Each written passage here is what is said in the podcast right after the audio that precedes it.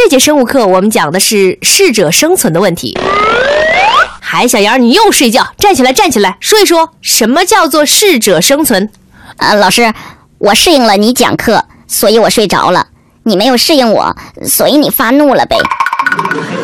出去。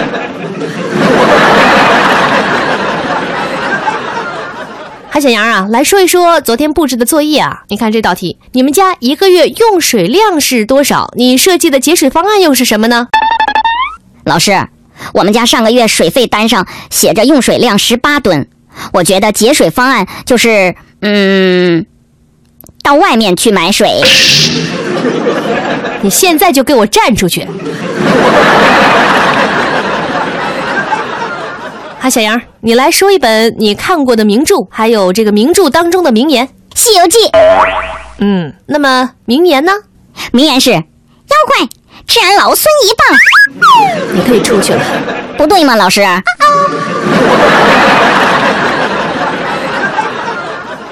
海小杨，你长大以后有什么理想吗？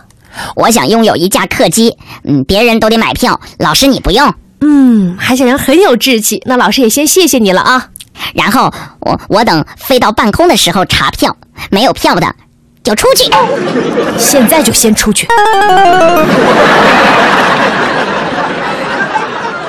韩小羊，你来说一说“李白乘舟将欲行”是什么意思呢？